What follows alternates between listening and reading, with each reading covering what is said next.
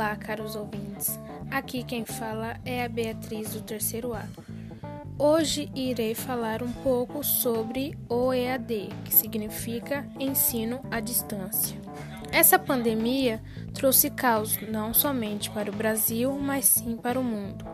Uma das áreas afetadas foram os estudos, principalmente para o ensino médio. O EAD não nos permite ter a mesma linha de raciocínio.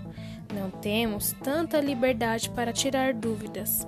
Não temos 100% do apoio de nossos amigos e muitos sentem falta disso.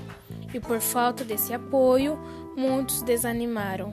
Mas quero dizer que, independente do que aconteça, estamos todos juntos e precisamos um dos outros. Então, não desanime, erga a cabeça e prossiga. Espero que tenham gostado. Obrigado por ficarem até o final e até o próximo podcast.